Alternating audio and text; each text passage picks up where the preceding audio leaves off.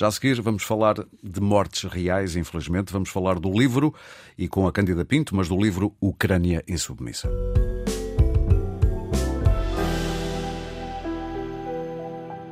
Já está connosco Cândida Pinto, aqui no estúdio de Destacável. Bom dia, Cândida. Olá, bom dia. Uh, é claro que me interessa falar contigo acerca também do livro que já foi editado há uns mesitos, mas não muitos, Ucrânia Insubmissa, que fizeste a quatro mãos, na verdade, com o repórter de imagem que te acompanhou nas duas vezes que estiveste na Ucrânia, o David Araújo. Já lá vamos. Isto foi tão recente, foi exatamente há uma semana que todos ficámos espantados. Como é que é? O grupo Wagner atravessou a fronteira e está a caminho de Moscovo. Ah, tu que estiveste lá, ah, tu que viste coisas terríveis, imagino, tens um pensamento sobre o assunto. Que leitura é que fazes deste fim de semana alucinante na Rússia? É a realidade a ultrapassar a ficção. É, não é? É. Uh, eu acho que é, é uma situação que muito estranha, muito ambígua, muito confusa uh, que, que, que, espalhou perplexidade por todo o mundo, creio eu, porque não é normal, nem na Rússia, nem em nenhuma parte do mundo, uhum. uma coluna paramilitar colocar-se numa autoestrada e avançar para a capital. Sim, e fez para quase mil quilómetros. É? Exatamente. É? Sem grandes problemas. E avançou sem grandes problemas. Portanto, ficou tudo. Uh, houve uma, uma, enorme perplexidade uh, com, com várias leituras. No próprio dia foi, foi, foi extremamente difícil tentar perceber isto. Porque... Até porque são leituras muito opostas. Quer disto foi uma encenação, quer isto foi um descalabro, quer Exatamente. isto foi o quê? Exatamente. É? É, é, é, é, uma, uma análise e o seu inverso sempre, não é? Ou seja, uh, tudo isto é teatro. Prigozhin, que é uma criação de Putin, está feito com Putin uh, para uh, decapitar as forças armadas russas. Uh, que... Com uma frase que ele diz no sábado, que agora já quase ninguém se lembra, mas foi a Rússia terá um novo presidente. Exatamente. Eu não me esqueço dessa frase. Exatamente, Sim. exatamente. Depois lá veio dizer que só queria provavelmente atingir as cúpulas militares. As cúpulas é? militares, exatamente. E, e Putin tem uma frase muito importante também no sábado passado de manhã na sua primeira intervenção, em que ele compara a situação uh, que estava a acontecer nessa altura a 1917. Ou seja, ele próprio compara-se ao czar.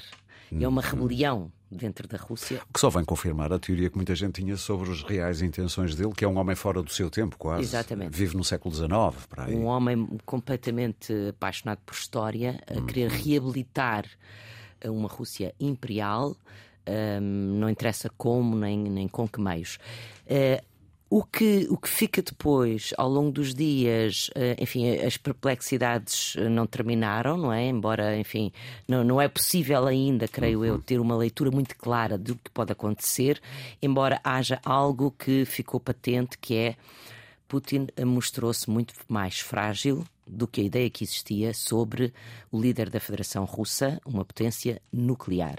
Esse é o grande poder de Putin. Aliás, é o, Josep, sua... o Josep Borrell, o chefe da diplomacia europeia, logo na segunda-feira, foi aquilo que mais sublinhou. É preciso pensarmos que é uma potência nuclear Nunca que se, se desagrega, é complicado. É muito complicado. Portanto, há, um, há, há esse perigo tremendo uhum. uh, de, de, ser, de, de, por um lado, mostrar esta fraqueza. É, é completamente uh, inexplicável como é Sim. que uma coluna militar uh, de, de mercenários avança por território da Rússia sem obstáculos. Ou seja, há notícia houve, de alguns sim, helicópteros, helicópteros, não armados, aparentemente terem sido abatidos. Houve uma troca de tiros, mas, mas nada que uh, parasse essa, o avanço dessa coluna. Uhum. Portanto, é algo inexplicável, uh, por um lado. Uh, tal como também é inexplicável o que acontece a seguir e o protagonismo que Putin dá a Lukashenko, o presidente da Bielorrússia. Sim. Transferindo, uh, enfim, em dois tempos diferentes, ou seja, antes disto, uh, Putin transferiu para a Bielorrússia uh, armas nucleares táticas e agora vai transferir um grupo paramilitar que também tem um enquadramento especial, ou seja, é muito temido. Uhum sendo que creio que ele é muito temido pela ferocidade e pela truculência do seu líder Prigozhin, que nos últimos meses não se inibiu de fazer os maiores desafios ao exército regular russo. mas uh, são elementos recrutados nas prisões, ou seja, cuja preparação militar não se, não se sabe se será melhor. Ou seja, é o que se sabe é que. Exatamente. Passa a expressão. É, é, é hum. são, são, são pessoas que não têm recuo, nem têm Exato. preparação, nem têm capacidade de reivindicação. Estão entre uh, o cárcere. Uh, e a frente de combate. Uhum. E, e, optaram pela frente de combate a troco de dinheiro. Portanto, é nessa circunstância que estão. Portanto, só podem avançar, não têm recuo. Pois é. que tenham sido é a, fuga para a, a linha frente. da frente Sim. e a carne para canhão. E vamos lá ver o que é que um grupo Wagner, seja lá quantos forem, na Bielorrússia significa. É uma nova frente de guerra a norte? É perigo para os países bálticos e outros ali à volta? É o quê? As duas coisas uh, são duas leituras coisas. que se podem Sim. fazer. Os bálticos, de facto, uh, ficam bastante aflitos com esta situação. Uh, pode ser uma forma de, de, de um, espalhar um pouco a atenção na uhum. Ucrânia, que tem toda a sua contraofensiva uh, colocada no leste e no sul, e abrir uma frente a norte, portanto, dispersar meios. Não sei. Muito bem, já voltamos a conversar.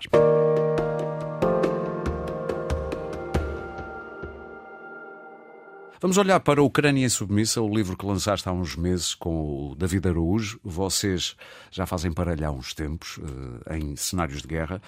Diz-me, tu que já viste muitas guerras, já estiveste em muitos cenários de guerra, o que é que te impede de dizer não, não vou desta vez?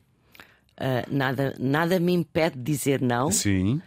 Mas, Ou melhor, o que é que te impele para, não é? O que é que me impele a continuar a ir é essa, essa curiosidade que me alimenta de, de estar no sítio onde as coisas estão a acontecer. Uhum. Uh, porque para mim é, há uma.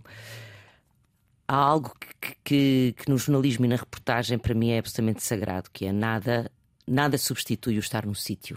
Uhum.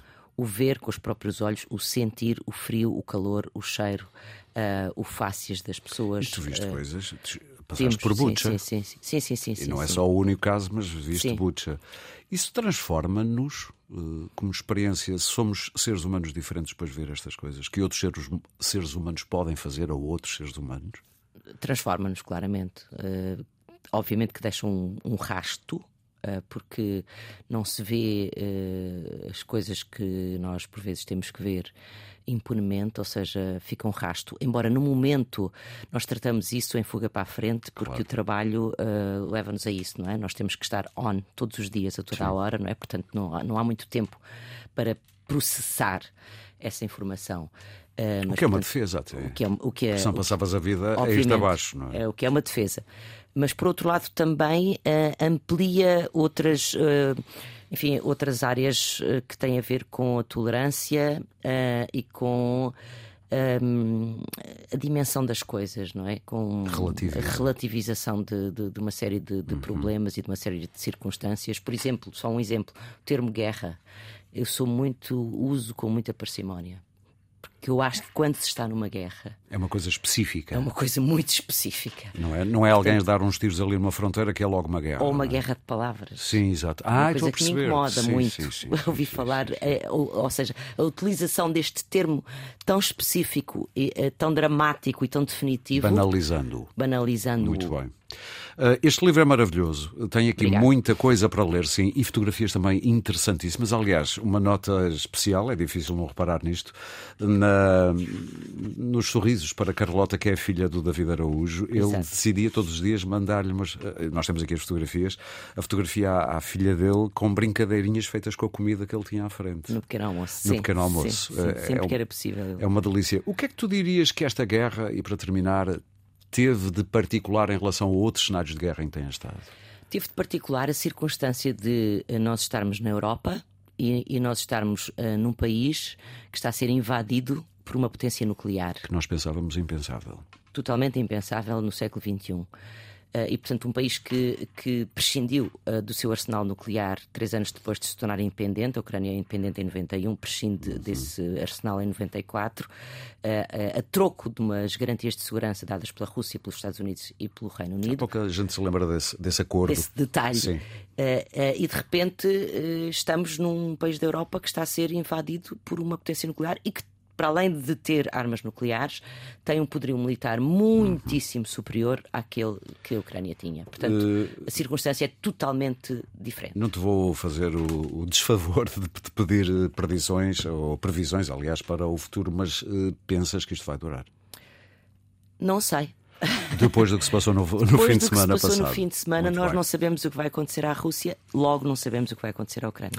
Cândida Pinto, muito obrigado por teres vindo. Obrigada, Quanto a si, se vai a uma livraria em breve, folhei pelo menos, porque eu acho que vai apaixonar-se por Ucrânia Insubmissa, de Cândida Pinto e David Araújo. Muito obrigado e bom fim de semana, Cândida. Muito obrigado.